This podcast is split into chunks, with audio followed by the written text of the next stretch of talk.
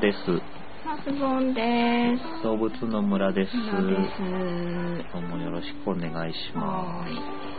い。はい、えー動物の村は村とマスボンが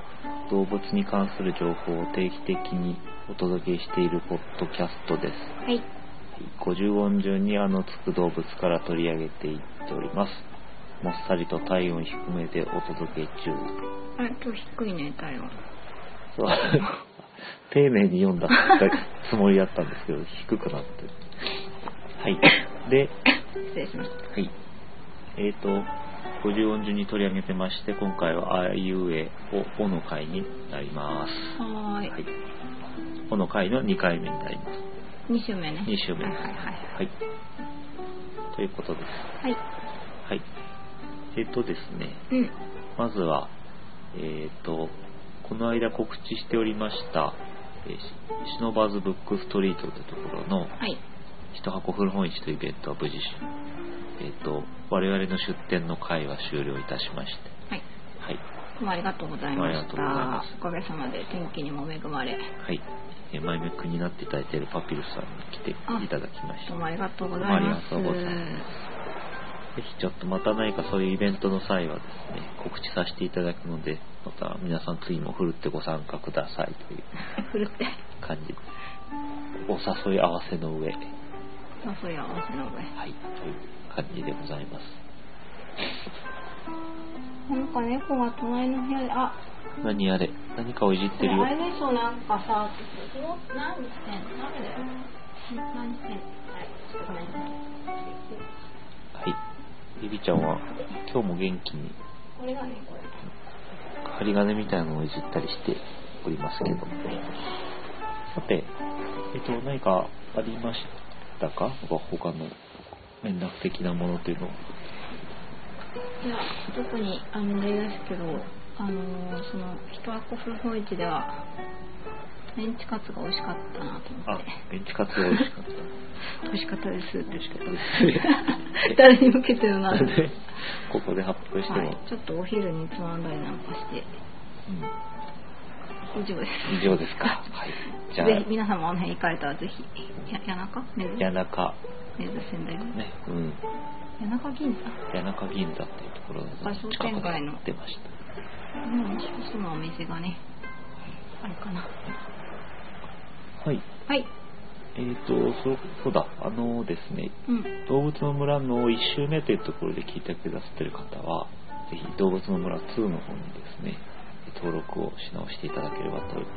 思います。はい引き続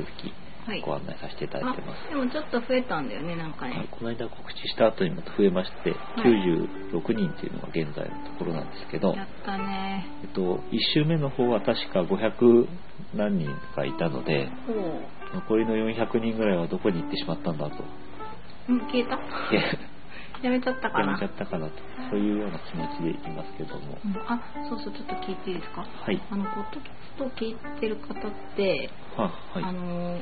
結構リアルタイムで聞きたいものなんですかあの、古い回から順に聞きたいものなんですかあの、新しい番組とかを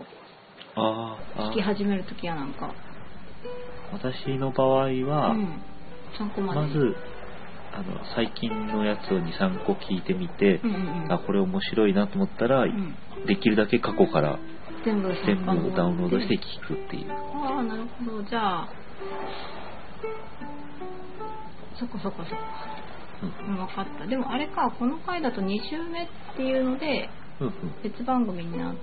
なっててるるからうん2週目から最初で聞いてる人もいるのかなうんうんうんうんうんあ聞いただけはい 来たわけ いやなんかどういうもんなのかなと思っうてんうんいやあのだから遡って聞けるだけ聞きたいんですけどうんこのケロログの方の仕様だとあのなんだろうあそこの iTunes の方には最近の10個までしかああはいはいはい表示されないようになっているので本当はその後ろに40回ぐらいあるんだけど、うんじゃあずーっとダーッと出たら本当はいいんだ本当そうなんですね。うんそういうのはやればできるんでしょうけど、あ猫が来たはそこまでの技術がないので、いえっ、と、過去に遡る人は頑張ってこう、手作業でダウンロードしていただくことは可能でうんうんうん猫が来ましたす。はい。これいい感じだね膝です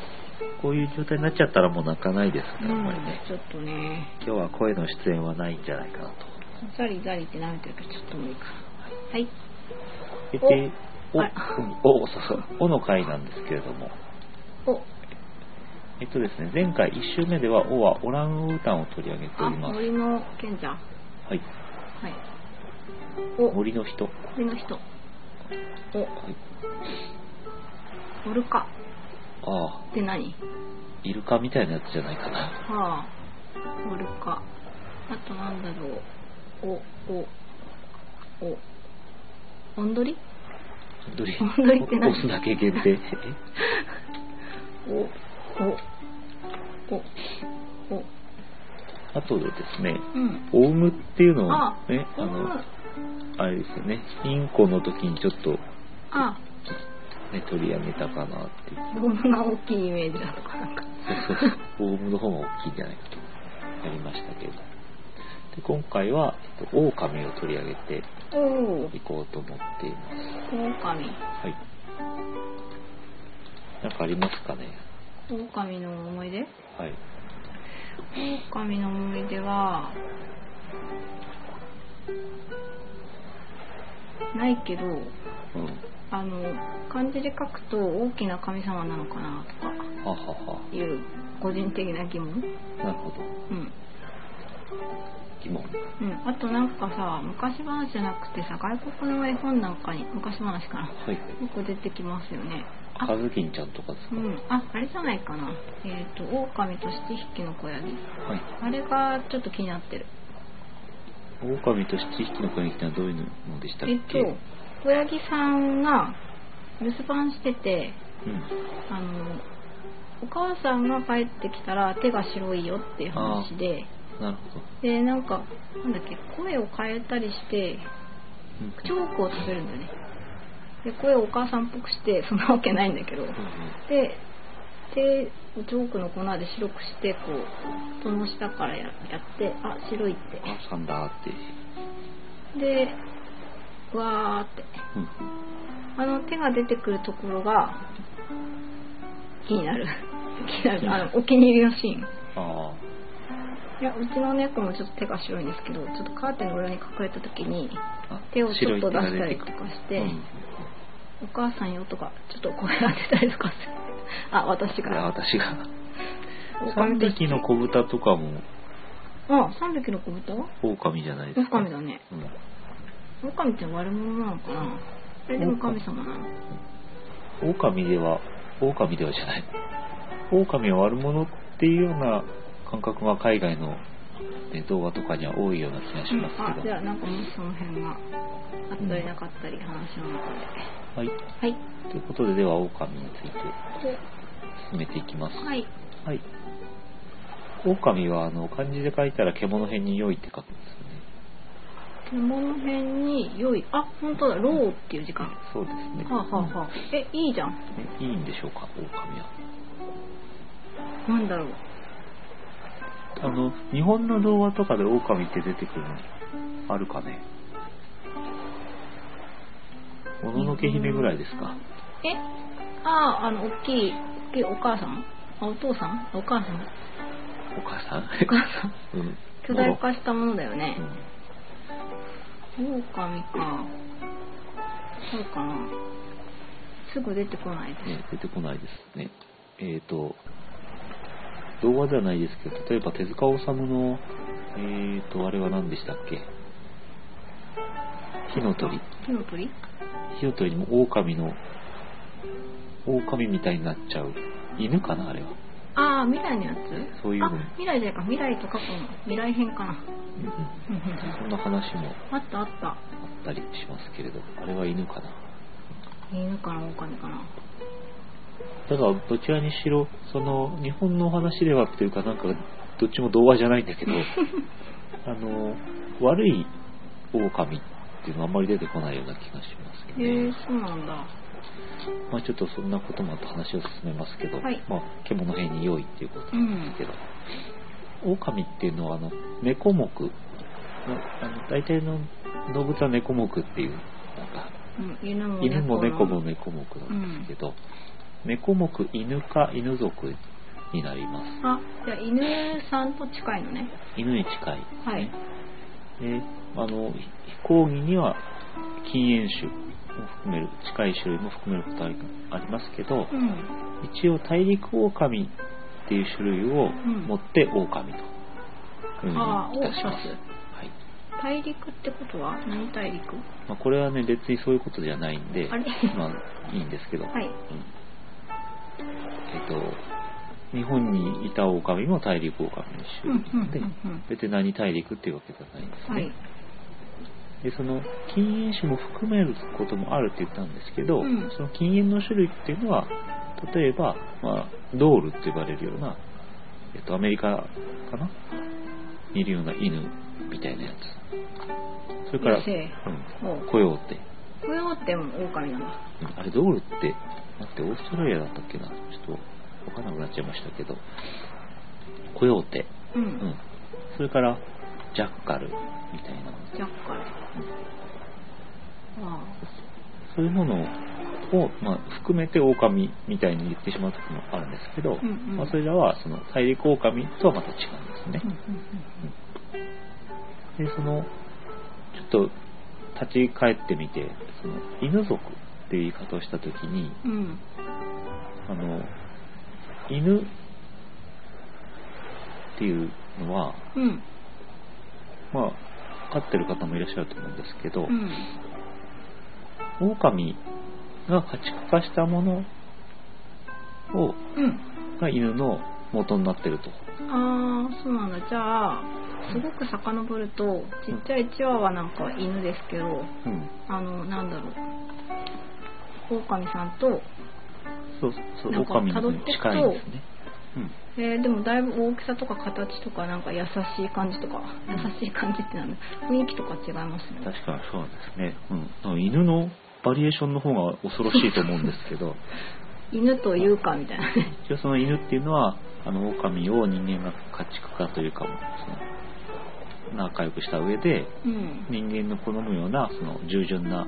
個体とか、まあ、優しい個体っていうのを選択していって、うんうんえーこういうペペット化したものとうんなるほどねいうふうに言われています。そっかで犬じゃないよまあその名残というか狼は学名はカニスラプスって言うんですけどうんカニスの方はうん犬の意味うんラプスの方は狼の意味犬犬狼っ狼ていうおことでありーまじゃあなんかあのこす、ううん顔が灰色で、うんこう柴犬とかの雑種のちょっとグレー茶色みたいなうんワイルド野犬みたいなイメージですけど、うんうんうんあの狼さんはそうねそんな感じなんですよねまさに、うんそれを人間の生活に合うようにそうそうこう洗練してったり色をこうんうんう同じ色をかけ合わせたりなんだりしてちょっとスタイリッシュになっていった犬さんとうんそうですいうイねメージですうか、んそうなんですほうほうあ寝た猫か寝たは寝た寝ておりますい泣かないねちなみにその禁煙種って言ったうん例えばアメリカアカオオカミねゾウルうんとかなんかは、えーとまあ、犬も含めて狼と、えー、なんだその交配することが可能なんですね。え子供も生まれ交る雑のが可能で子供も生まれてこその子供も繁殖力を持つので、うんもうなんか大きな意味では一つの動物犬狼軍な団るほど結婚もかとというふうに、まあ、見ていいという見方もあるということであります。おーはいまあ、犬の仲間とうんでその狼ってどこにいるかっていうことなんですけど、うん基本的には北半球に分布している、は半球い、ということでありますでこの今言ったその大陸狼っていう種類っていうのはうんすごく種類が、まあ、多いとされてたんですけど、うん一応現在のところは13の種類プラス絶滅した2種類うんをこういうふうにあのカテゴリー分けされているうんうんということなんですけど全部は紹介しないんですけど、うんその絶滅した2種類っていうのがうんエゾオオカミとうん日本オオカミというものであってうん。日この本辺にいるものは絶滅してしまったんですね完全にあら。ね、白いもいたのにはいあということでありますあ、なるほど。ちなみにエゾオオカミっていうのはあの、まあ、エゾなんで北海道なんですけど、うんうんその他カラフトなんかにもいて、ほうほまあ、う。大体シェパードぐらいの大きさうんうん。ということででもう一方の日本オオカミはカラフトとか北海道にはいないけど日本列島全体的に分布してまして、うん。え中型の日本犬ぐらいということでエゾオオカミの方が大きいですうんうねん寒いところの方が大きいとうんなんだっというけ、ベルクマンじゃなくてなんだっけ。ですねベルクマンの法則でうんうんすねはいでいないのね。いないんですね、日本には。ということである。うん。それで今、あの、シェパードから中型犬ぐらいっていうことを言ったんですけど、うんオオカミっていうのは結構大きさが、あの、その分布が広いので、うん。大きさもまちまちなんですけど、うん。大体あの、体、体の胴の長さっていうと、1メーターから1メーター60センチ。え、結構大きいですね。そうですね。で肩までの高さは60センチから90センチぐらい。あ25キロから50キロぐらいの体重があるあ。ということで、まあ、あの、ばらつきもあるんですけど、うん。なんかあれですね。ちょっと雑談になっちゃうけど、最近さ、はいはい大型の犬を散歩してるところをめっきり見るのが減りました。うんは私。いはいはい。だからさちょっと大きい犬を散歩してるの見るとさなんていうのラッキーと思ううんえ獣だあかっこいい生かす狼っぽいと思うけどうちょっと怖いなって思ったりとかんするけどちょっと怖いぐらいの大きさなんだね怖いぐら いの、うん確かに怖いぐらいの大きさがあるかと。流行りの小型犬とかよりか全然怖いけど、ん怖いと、と獣だとあの、大きいと。うんいや OK オッケー。オッケー。怖いとはい。迫力あるねそうですね。まあ、わりかし大きいということですけど、大きさはそんなもんで、うん大体あの、と、一匹狼っていうことはあるんですけど、うんうん狼は、生態の話ですけど、うんうんうん狼は基本的には群れで生活していてあ一匹じゃないんだ大体まあ2頭から15頭ぐらいというほうほう社会的な群れパックって言われてますけど、うんこういう団体行動をしていて、うんまあ、その群れの縄張りがあるうんということでで、まあ、外から来た狼は縄張りに入っちゃうと追い返されるあという、まあ、そういうあ、なちるほゃんとど。住み分けというかうんうん自分のテリトリーっていうのがあると。うんあの崖みたいなところでさ、うんうんガオーンって吠えているあはあはあ月夜とかに、うんあれ狼？あれ狼だけど、あああ言っただけ。うん、あ、言っただけ。いやなんかこうテリトリーの主張とか、ああ、俺の国だとかさ、うん。ちくんなとか、こっち来いとかなんかなとかさ。ちょっとそれ、あれが、遠吠えがどうだかちょっとわからないね。うん。あれは狼遠吠えねってでも。狼もそうだけど、犬じゃないかなって思うけど。ああ、覚え？うん。そっか。あの、基本的に、その遠吠えっていうのは、うん。あのー、と何ここにいますっていう、僕はここにいる。そういう、あの、あれなの？何そうそうアピそーう。ルあいアピール。あうん、そっかそっか。うちの実家の犬が昔あの救急車が来るとうんすごい一生懸命逃亡してたんだけど、あれはなんか仲間の声に逃亡して、なんか一生懸命こっちですみたいな呼んでたのかな。うん、そうかもしれないですね。うまんあ、犬を、まあ、さ、なんていうのかな。えっと、やっぱり仲間に自分の所在を教えているっていう理由。うんうんうん、そうれんからは、それから集合、集合の合図だと。集合。うん。いうふうに、というふうに言われてあるらしい招です集ね。かける。うん。なるほど。はい。はい。ちょっと脱線しちゃいましさて、た。はい。えー、どこまで行ったでしょうか。えっ、と、縄張りの話うで、ん。あと大体、狼っていうのは、うん。えっ、と、大体6から9年ぐらい生きると。ここから急にじゃあまさに犬うん。ぐらい。まあそうですね、うんうん飼育家だと15年とかねおーいうことなので、まあ、犬もそんな感じなんじうゃないん、か長と生思いきまだす。とね、それなんで、頑張って。こんな感じですけど、いあと、狼のイメージといったら、やっぱりあの、狩りがあると思うんですけど、うんうん。やっぱチームでやるんですかチームで、基本的にはチームで行います。ほうほう。でこの、まあ、社会性のある動物なんでチームで追い込みまして食べるんですけど、うんまあ、偉い人から獲物を食べれると,、えっ、と、ボスからうん、というような順番になっててああ、そこはなんかピラミッド社会なんですかそう、ね、ターゲットはやっぱり鹿とか、うんイノシシヤギとかそういう、まあ、草食動物になっていくうん。うんうけんど、まあ、月種類とかそういうのも食べますえーよ、とリスとかリスネズミの関係とかですね、ほうほう。うん、それでこれがあのすごいところが、うん。えっとスタミナがすごいんですね、んすごく走れるってことうん、大体最高速度は70キロぐらいと言われて、え時速70キロって言われてるんですけど結構速いね。これだと20分持つとえ、すごい、車の横とかすごい走れるじゃない そうですそうで車の横って何すちょっと手加減して時速30キロぐらいまで落とせば、うん。一晩中獲物を追い回すことができるへえ、すごいタフだね。ということでもう追いかけられたら終わりと思って差し支えない と一晩逃げても、まだ来ると。また来ると。きついまあね。人間は時速30キロで逃げることはちょっと厳しいですかなんら、か自転車とか、自転車とかでバイクとかう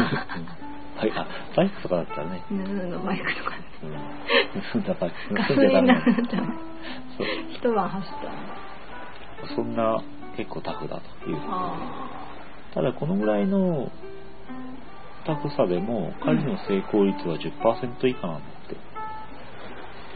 あ。はあ。うんだから野生の生き物っていうのはすごいんだなというわけですよね、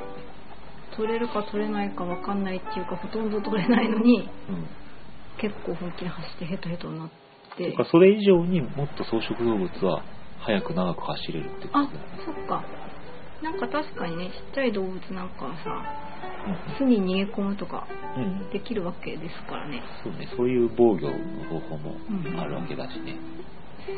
狼結構大変なんですね。という感じですうん。以上狼なんですけど、はい。えっと今からちょっと、えー久々にですねうん。この絶滅トークをしようと思いまはして、い。いつまで、いつ、あ、どうぞ。うんいつぐらいまで行ったのかなとか、その辺も含めて。うんうんそうですね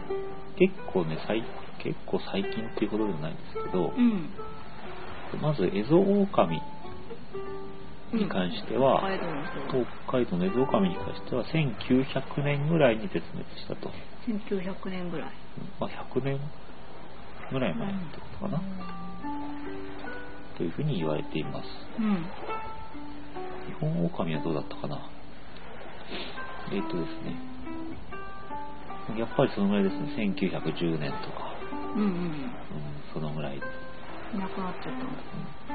まあ確実に日本オオカミだっていうのが確言われてるのが1905年にえー捕獲されたものなんですけど1905 5年年。 1910年にも、まあ、オオカミ日本オオカミっぽいっていうのがいたんだけどちょっとこれは確認まだわかんないということで、うんまあ、ただそのぐらい1900年前後ということであります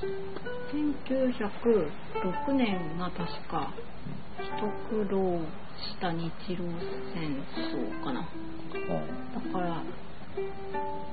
戦争なんか歴史の今年表に今当てはめようとしてんだけどうんうんうん東学進の日清戦争だから日清戦争の時はいたけど日露戦争事件になったいなかったような感じなるほど 私の中で今その2つの戦争の間に組み込まれて年表の中に年表の中には狼がうん絶滅っぽいとなるほどいやそうあのそのぐらいに絶滅したと、うんいうことですけどこの原因っていうのはあんまりよく分かって、まあ確定はしてないんですけど、うん人間のせいとかじゃないの人間のせいもあるだろうとうんでこれは日本オオカミもそうだしエゾオオカミも大体まあ同じような理由だと言われ言われてはいるんですけどう、んあのまず3つの病気が関係してたと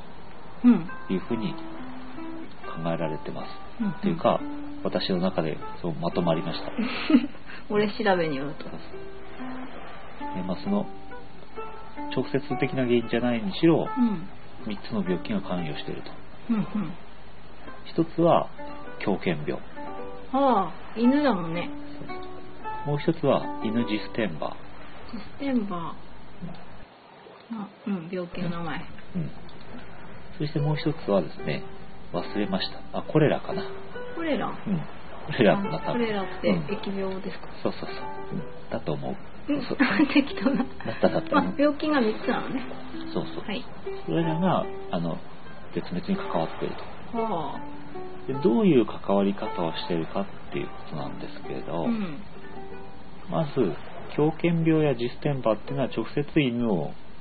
弱らせてしまう殺して殺してしまうっていうほうほうそれにかかったらダメだとダメですね、うんまあ、そういうのもあります、うんうんただちょっとこれらは訳が違うんですけど、うんまあこれは順を追って紹介しますうんはいあうんき変わった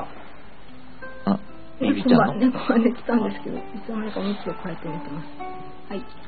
結構あの狼っていうのは、まあ、その1900年頃絶滅したんですけど、んまあ人間がやっぱり増えてきたことで、うんいろいろ、まあ、あの駆除されたりなんだりして、ああと場所も狭くなったでしょうねそうです山とかねやられております。えー例えばですね、そのまさに狂犬病が流行したという江戸時代、うん享保17年ぐらい、1732年、うんけど日本狼の間で狂犬病が流行しているっていうことがあったうんということで、これによって日本狼が死んでしまうっていうこともあるんですけど、うんえー、と狂犬病っていうのはズーノーシスといって人地区共通の感染症ですね人にもうつるかああそっかそっか動物にもうつる今もね狂犬病予防接種年に1回ありますよね多分と犬犬犬さのんねは、うんなので狂犬病の犬が来て人にうつすことはうん怖いからうんその犬を駆除しちゃうと、うん噛まれるとまずいんですよね人うんが、そうですねどうなるかちょっとわかんないけとどいうことで、うんえー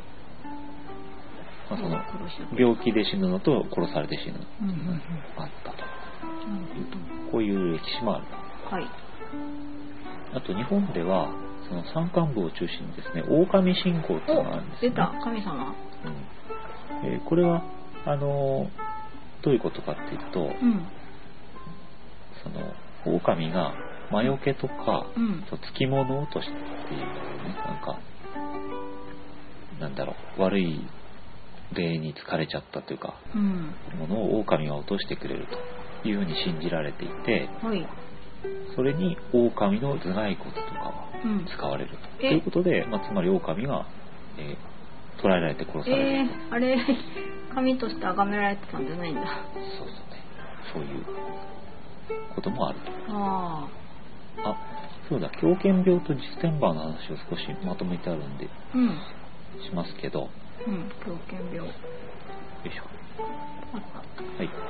まず狂犬病っていうのはウイルスね狂犬病ウイルスっていうのがえー感染することで起こる映るとうつる、えー人畜、まあえー人獣共通の感染症うん人獣映るとですでこれは人を含めた全ての哺乳類が感染しえますじゃあうちの猫とかがもし噛まれたらうん病気うにん、なっち猫ゃうでも狂犬病になるえー、やばいねでこれはもう毎年世界中で5万人の死者が出てるとえ今も今もえなんですね日本ではもうほとんどないのであそれは注射はいっぱいちゃんとしてるからそうね、あでも聞いたことあるかもなんか海外でこの辺は野犬が多いので、うんうん犬に日本みたいにこうコミュニケーションしに行ってかぶってられたらまずいよって話をうん、そうそう何かで読んだっていうのを聞いたりとか海外に行くときはその犬とかに関してはう、んもう日本と同じ感覚で接しない方がいいと、なるほどねうん注射とかしてない特に日本はその島国なので、うんまあ、感染症に関しては強いんですよ強あいの、うん、水際作戦みたいなのがあるあ入ってこない入ってこいないようにすればクリーンなままでいるようなえーことになってるのであまあ、日本はその締め出しがうまくいってるわけですよね。うんまあ飛行機だけ骨だけ気をつけてそうですね。で、この狂犬病ですけど、症状としては、まあ、その噛まれてね、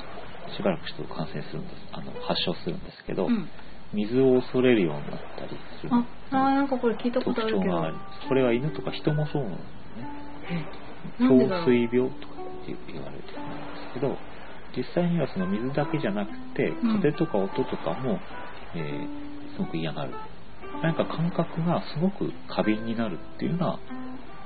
症状があるらしい水が怖いってなんだろというようなううんうんでこの怖いところはうんうん発症後の死亡率がほぼ100%えじゃあ狂犬病になったら必ずと言っていいほど死んでしまうんですねうんで今までて今まで助かった人年間5万人死んでるのにうん今まで助かった人は6人しかいない全世界で狂犬病の犬やなんかに噛まれた人間がうんうんで今まで6生き残った人、うん、今確か今も1人なんとかなりそうな人がいるなんとか一命を取り留めそうな人がいるとかいう情報があったような気がしますじゃなんだあっけなミルウォ薬とーキープロトコルとかななんかそういうと特別なその治療法が一応あるんだけど、うんうんまあ、生存率は上げるけどそんなに上がらないえじゃあものすごく怖い病気じゃないですかこれですので、うん海外に行かれる方は気をつけてもらうたりうん海外で例えばなんかそういうねい動物と触れ合う可能性がある人は、うんうんあらかじめ予防注射を受けることができるし、え人間が受けれるのうん確か日本ではダメだったのかななんかねあるんですよそのあーでもなんかあれだお薬ねのこう認可の関係で海外やなんかでとかあのなんだろうまさに動物ジャングルに入るとかそうそうそそうういう人なんかはなんか打ってないと絶対やばいいろいろねそうあのいろいろあるじゃない破傷風とかそういううんうんの受けられれば受けましょうってことですうよんね、うんまあ、海外でなんか動物に噛まれたよっていう人は日本に帰ってきた時はちょっとあのすぐに病院を受診してくださいとうんこんな怖い病気だったんですねということですねピッちゃんもピーちゃんもね気をつけてほしいあちょっと起きて手舐めてますけどで病気もう一つ犬ジステンパーの話をした、ジステンパーっていうのかな痛い痛い痛い噛まれてた痛い痛いですジステンジステンパーですパーねうんこれセプテンバーみたいだからジ,、うんジステンバーだと思ってたんですけど、うんジステンパーみたいなパー P なんかね P なのかね、 バーじゃないんだえージちょっと調べちゃうあ、手舐めてます。今日もりーちゃん可愛いですね。頭の髪の毛のとこ黒いの可愛いですね。ちょっと繋いでるんですけど、もう繋げます。 早い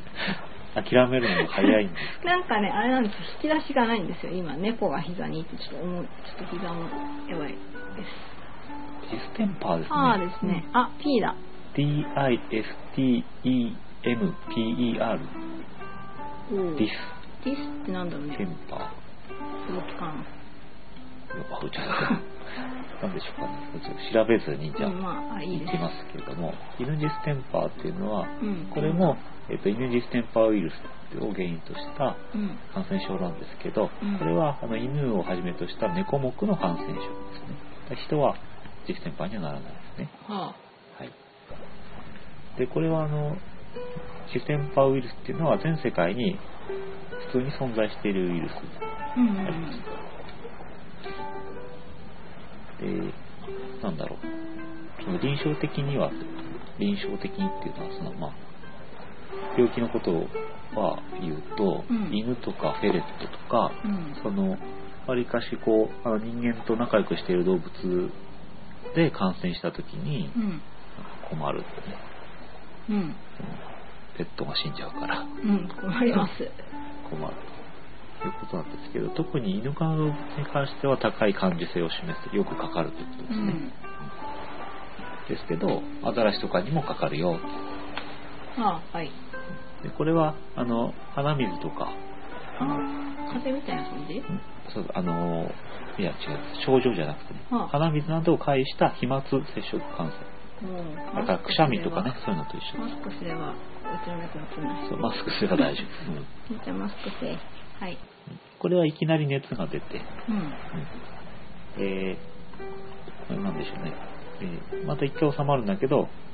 また熱が出てうん1週間ぐらい、うん熱が出続けるうん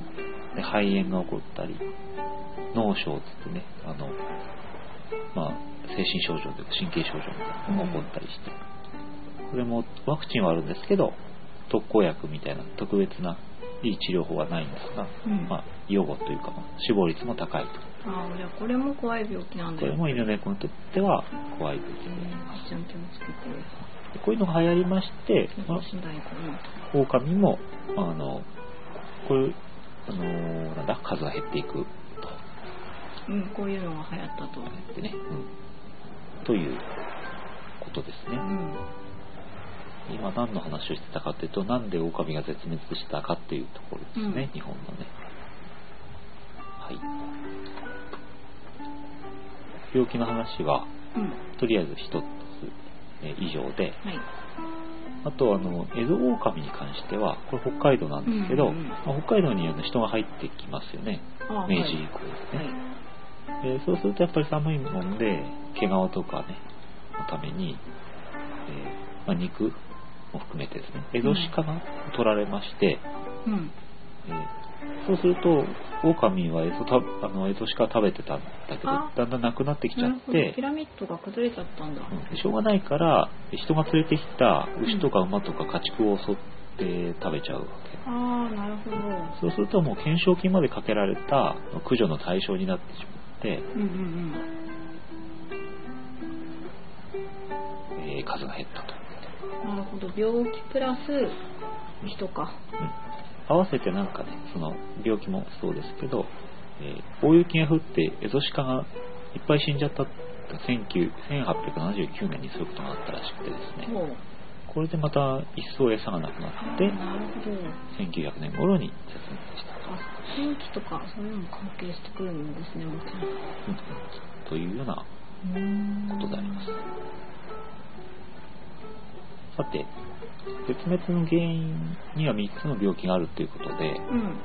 まあ今2つまで紹介したんですけど、うん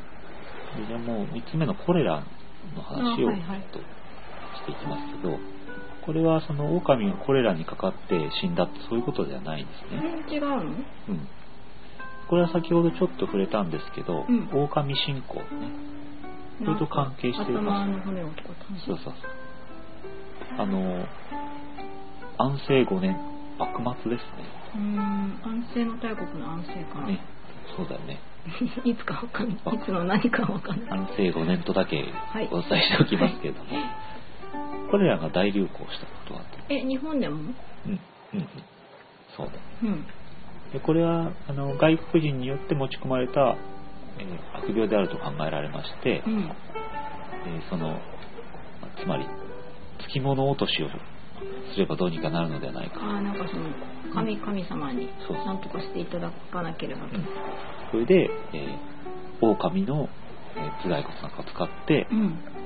なんとか助かろうとしたとあお祈りとかに使っそたうんだそういうことですねうんそのまあ眷属信仰という言い方しますけど眷属うん、眷属ってね、まあ、これはあの神様神様って言ってましたけどうんその神様っていうのはえっとねえー神様なんですけどう、んまあ人の言うことを聞いてくれないんですよ人の言う人の都合のいいことを聞いてくれないんですよ人間がちょっと病気を治してくださいって言ってもあんま聞いてくれないんですよはあただ神様と人間の間にうん入って橋渡しをしてくれるのを眷属という言い方をしますけど、眷属うんこれはあの人を介して、うんまあ、人の言うことを聞いてくれて、うん時にはあいつをやっちゃってくださいよっていうそういう悪い言うことも聞いてくれることがあるんですけど、うん誰それまあその善悪の区別はつかないけども、うん人を介する神の使いというのが、まあ、眷属というふうに言い方するのね。うんそれはその日本の、なんていうの、し神道というのかあ神の道、うんうん、において、その神の使いとされてるものだよね。うんうん。神師という言い方もしますけど、神の使いと書いてます、本当に神師。うん真意、神の意志を代行して、現世と接触するもの。うんうんうんうんそ通れ訳さんみたい通な訳。うん。それは特定の動物であるとされていて、え動物なのそうなんです通訳さんが基本的にはそうなんですねで日本ではえ狼鹿蛇うーんなんか鳥みたいなのとかいろんな種類がいて、うんうんそれぞれまあ何かの担当部署があってうんうんでまあ詳しくは調べなかったんですけど、んこの付き物落としだとか病気をどうにかしてくれるっていうのの担当は狼だあったなんかじゃあ狼じゃなきゃダメなんだ狼が一番効くんでなんか最近狼さんばっかりあのお祈りに使ってるからうんあちょっと別な動物でってことにはいかないわけですねまあこの場合は、えっとまあ、それはそういうふうに考えられたのかそういう噂が流れてそうなったのかとかちょっとわからないんですけど、うんまあこの時代はそう考え狼がやってくれるとじゃあ狼うのん、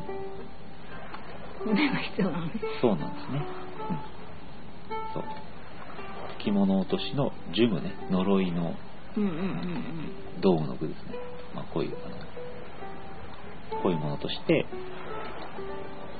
うんなんか不思議ですねこれらにお金がかかったわけじゃないのにそうそうしかもさこんなこと言ったらあれなんだけどさ、うん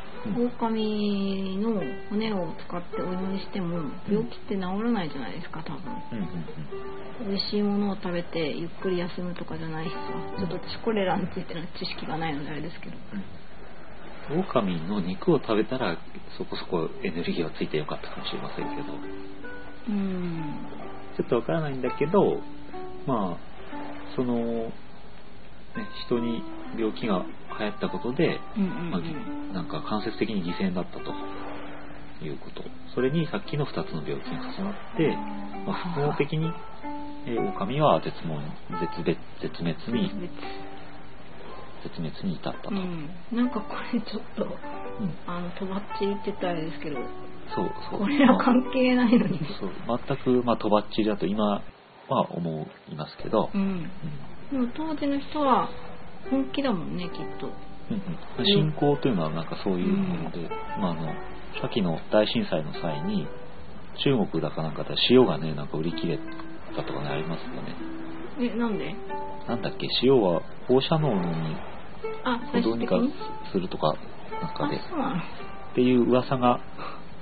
広まってえ塩が売り切れたなんて話もありますけどそういう信仰というかまあ噂というかそういうものじゃないですか世の中の人がみんな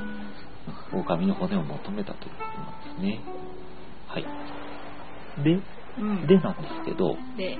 まあ、絶滅してしまったんですけどうん今ちょっとあの信仰のところで気づいたと思うんですけどつまり日本では狼はいいものとされてたわけね、うん神の使いだとうんだから日本には、えー3匹の子豚とか、うんえー赤ずきんちゃんのような狼の悪役っていうのはいないああ思い浮かばないっていうのは思い浮かばなくていいんだそうそう正しいんですね、うんヨーロッパや中国などは牧畜が盛んであったもんですから、ほうほうほうほうほう狼っていうのは家畜を襲う害獣なわけですね悪なんるでほすどねねそっか逆に日本は、まあ、北海道は除くんですけどうん基本的にその農業が盛んであったんでう、ん農業の害獣っていうのは草食動物だからあそっかそっかあの目とかは食べちゃうそう鹿とかねうんうんでそれを食べる狼っていうのはうんうん液獣だったわけですね、なるほど鹿とか増えすぎちゃ困るからうん食べていただいてうんなんかバランスを保ってそうというようなうんまあ、ただそのねあの肉食の怖さっていうので、まあうんうんうん怖さを持たれたけれども同時にそういうふうにありがたがられたと信仰の対象になったとなるほどじゃあ出会ったら殺せみたいな、まあ、出会ったらちょっと怖いけどなんか定期的に頑張って山狩りに行ったりとか そういうなんかそういうのあでるはものだなっくたけどまあ悪者ではないですね怖いけどなるほどねそっかそっかなんかねあの狼がその信仰されてたお話っていうのもありがたがられてたお話っていうのはもう一つあってうんうん送り狼っていう言い方するじゃないですか、うんうんこれ何これあの今ではなんだろうえっといい人のふりをしてうんあの人の後ろをついていってうん最終的に相手に危害を加えるうんことで悪しいょ、話じゃないですかうんただね送り狼って本来の意味がすごくいい意味でうんあの狼はその自分のテリトリーから、うんえっと、それ以外の人を追い出すじゃないですかうん追い返すんですけどう自分のテリトリーに人が入ってきた場合にんうん監視する習性があったとされてまして日本における狼があで人が入っちゃうとその後ちょこちょこちょこちょこついてきたと、ああなんか出てってほしいからずっと見てるうん、それでなんか居座るとか何か危害を加えようものならうん起こるんでしょうけど、うんただ通り過ぎていくものに対してはうんとりあえず監視して後ろをついていくだけだったんですねうんそうすると狼がいるのでうん例えば他の動物は近づいてこないわけですね人の周りには狼が怖いから例えばあイノシシとか、ははうん、まあなんかや犬とか野犬とか、うんそうするとあの人は結果的に狼に守ってもらうで、うんうんそのテリトリーから出してもらううんというような構図が成り立つんですね、うんうんうんすそごれいをいい昔人じゃはん送り狼って言った安全に、あえーーその森とか通れるそうそう通れると狼がつけば、うん、ラッキー、へえそこからの語源なんだうん、そうだそうですうーんということで、うんまあ、ご勉強したううんそういうこともそういう習性もあってすごくあの守ってくれるありがたい動物だうんうんうんということなるほどじゃあ嫌われ者じゃなかったんですねそうなん日です本においては日本においてはそうですね、なるはほどい、というような感じでございますはいはい。どのぐらい経ちましたでしょうか結構いい。40分、50分ぐらい。うんうん。これ続けていきますかうんあとどれくらいかなあと1ページぐらいですか ね。聞いてる人に何も通じない感じ、いややったっていいんじゃないみーちゃんもちょっとご飯持ってきてねではこのままじゃあ、引き続き続けさせていただきます。さて、えっと、もう一つのテーマは、うん狼といえば、なんか狼に育てられたみたいなほうほうほうほう話っていうのがよくあると思うんですけど、はいこれについて少しちょっと紹介してうんいきます。はい。あの、実は狼に育てられた人間っていう話は、うんまあ、大雑把に数えると、大体15件ぐらい確認されてると、あれ今まで。そうなうんで、まあ、主にその、インドがなんかね、知らないけど多いんですね。ほうん。で、まあ、さて最近の例では、ううんロシアの狼少年の例があるそうです。最近2007年え結構最近じゃないですかの12月23日なんですけど、うん狼の群れとともに四つん這いで走る少年がうん地元の村人によって発見されて警察に保護された、うん狼になってるじゃないですかうん、うん10歳ぐらいだということだけど、 5年生ぐらいかなうん人の話を話せず呼び呼びかけに反応せずうん枝や葉でできた巣の中にいたとわあまさにじゃあ人間に育てられたんじゃないんだではないかうんと歯が鋭かったとかですねありまして、まあとりあえず病院に搬送されて衣服を着せられて食事が与えられたんですけどうん翌日行方不明になったということでこれは分かんないあですじねゃあもう逃亡しちゃってその子わからない分からないですねというような最近はこういうこともあっあたということですえー変わって、えっと、有名な例っていうのは、あうんやはりこれはインドなんですけど、うんアマラとカマあこれ聞いたことありますラ、うんこれ簡単に説明しますと、うん、どっち女だっけえどっちも女の子なんじゃないっけえそうだっけお姉ちゃんと妹だっけお姉ちゃんと妹だったような気がしますけどうんあのなんだカマラとカマラの話から何かを導き出そうとしてるんじゃなくてうんただ紹介するだけなんですけどいいですいいですちょっと待ってくださいねえーっとなんかあるかなあ書いてあるあこれ二人の少二人女だねの少女ですね、うん、あの1920年うんにインドで発見された、あ、書いてあった、孤児の姉妹なんですけど、うんこれはあの孤児院を経営しているキリスト教の、えっと、宣教師伝道師のうんシング先生、牧師さんですか牧師さんですかね、うん、発見されたんですけど、うんあの伝道の旅の途中に、うんある村の牛小屋に泊めてもらったんですけど、うんその時に現地の男が、近くのジャングルにうん恐ろしい化け物がいるから追い払ってほしいと。うんで先生に行ってきたとうん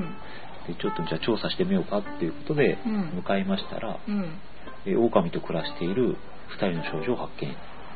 たとああ狼と暮らしてるって何その狼お母さ んオオかわかんないですけどいやオスかメスかどっちかなちとょっ思ってとまあいいですわかんなかったはいうんでそれでシング先生が2人を連れて、うんえーまあその去ってですねうん去ってじゃなくてその連れて保護してうん連れて自帰分のっ個て人ので、えー暮らさせたとで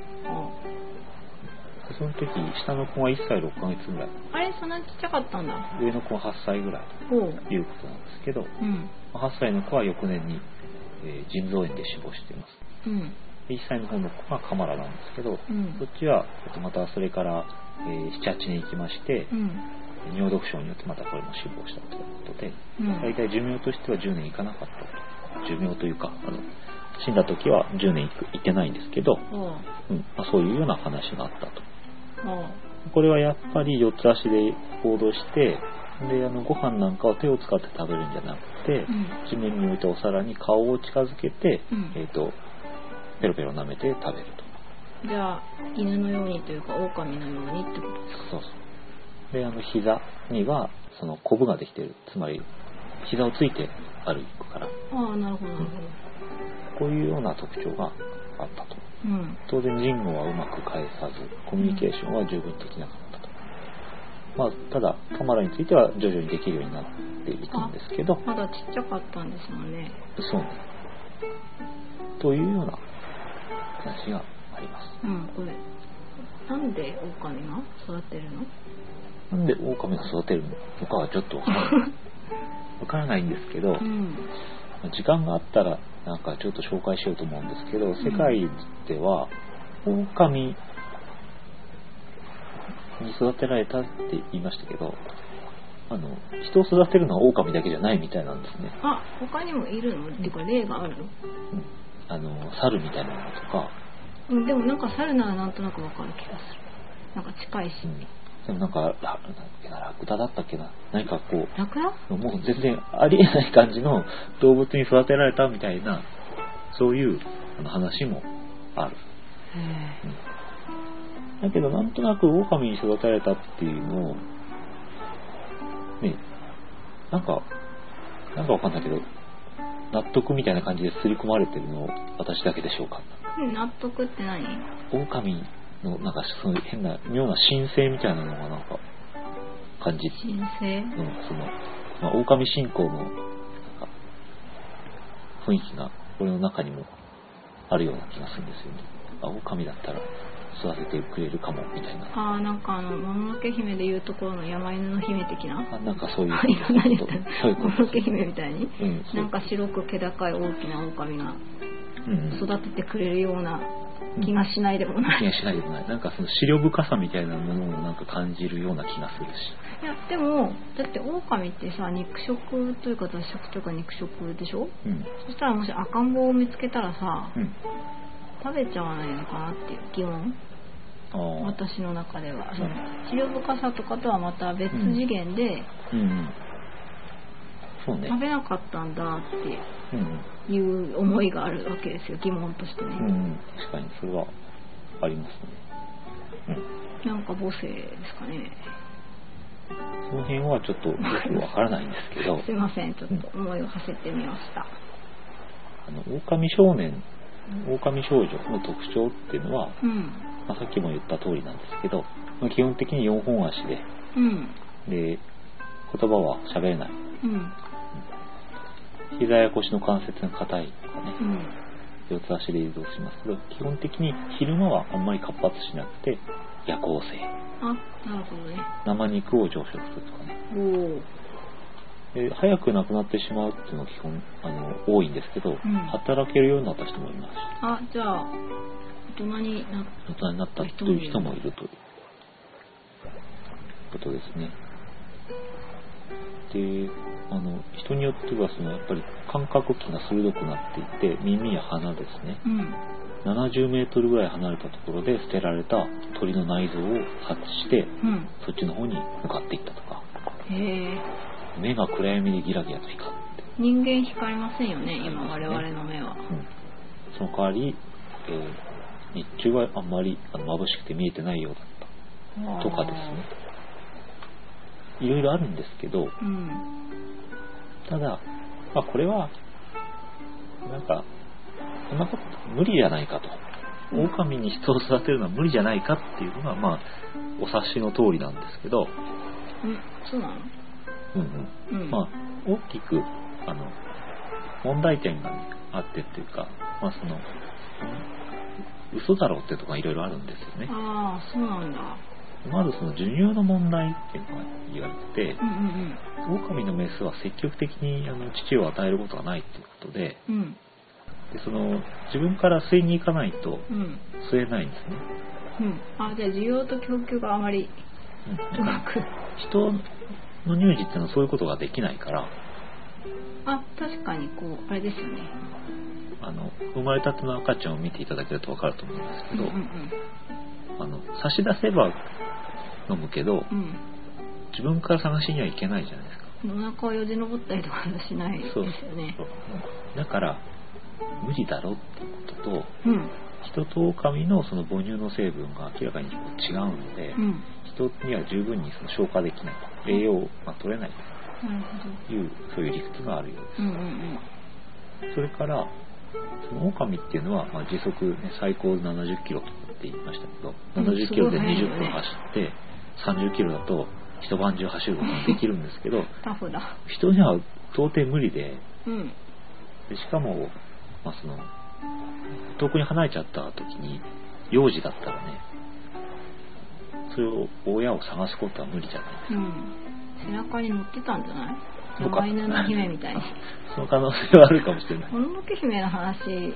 するか今日はもののけ姫の回だったってと。乗ってたの乗ってたんだ、まあ乗ってない限りは無理っていうこと ねまあでも握力とか考えるとちょっとかなりちびっこいうちは無理かもしれない。あとさっきのえ暗闇で目が光るとかねうん。あとはものによっては剣士が異常に発達していてうん危ないっていう話もあるんですけど、うん。ちょっと無理。そんなことは無理。暗闇で目が光るってね、猫とかもそうですけど、あ、あピーちゃん目光る。のああいう生き物はその暗いところでもよく見えるように、目から入ってきた光をうん。一回目の中で反射して増幅して、えよくあの嫁が効くといううん。なるほど。システムが。じゃあ練習次第でできるようになるもんじゃないじゃんだない。もともとそれは無理。オッケーオッケー。だから目が光るんであって、光んないぞと。光らないと。そ見れえだてからるかもだけど光んないぞと。信憑性をこうあのどんどんあの損むような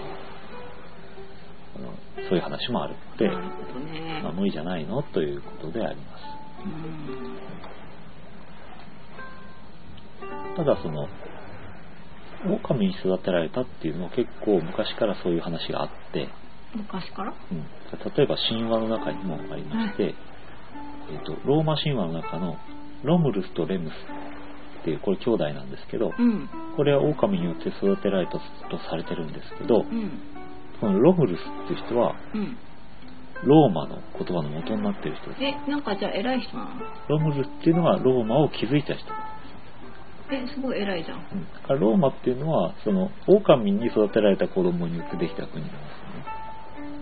そうなんだ。うんというのは神話の中ではねへえ、知らなかった。ここういう昔の話の中でも狼に育てられたっていうなんかそういうあの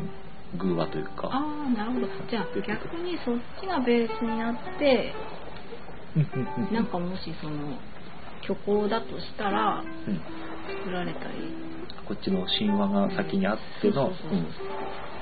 そういうのかもしれません、うん。またその単純に狼少年みたいなものはうん。狼少年って言うとなんかちょっとうね別の意味になっちゃうんだけど狼が来るぞ。狼に育てられた子供っていうのはなんかそのえー、なんでしょう、ま神聖な。あ、いやそういうことじゃなくて育てられた狼に育てられたから人語を介さないのではなくてもともとその発達地帯とか遅延とか、えーそういうものがあってうん親に捨てられた、えー子なのではないかとかまあああ、なるインドでそういう狼に育てられた子の話が多いっていうのはまあそのインド人はそういうことをするんじゃないかとかそういうケースが多いのではないかとかほど。い。うえー説もあるそうですけど、えーということです。さっきの牧師さんだったしね、あの、個人うんうんとかの人がうんって話ですもんね。まあ、あのそれはあれですけど、ただのシチュエーションの問題なんで、だからってことじゃないんですけど。うん牧師さん、うん。うんまあ、つまり捨て子そうねなんかうがんたくさんいる確率が多いわけでう、んそういう話がうんうん作られていってもうんそうですねしょうがないというか、病気だったり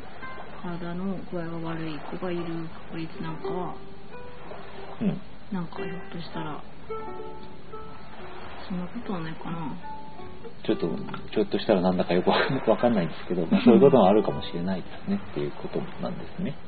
はいということでありますやっぱり漫画の中でもってさっきものの姫紹介しましたけどあごめん言っちゃったね狼少年剣とかねその昔の漫画もあるねあうん大体この辺の人たちは割と人口を返すような気がします。ーあーもののけ姫は結構喋ってましたねうん。はい。あでも狼ともなんか喋ってたね狼とも喋ってあ狼が喋ってたねうん。そんなところでしょうか。うんはい。はい。以上。以上うん。とこん今回は狼についてということで、うんうん絶滅と病気の話と、うんそれから狼に育てられた人間の話というのをし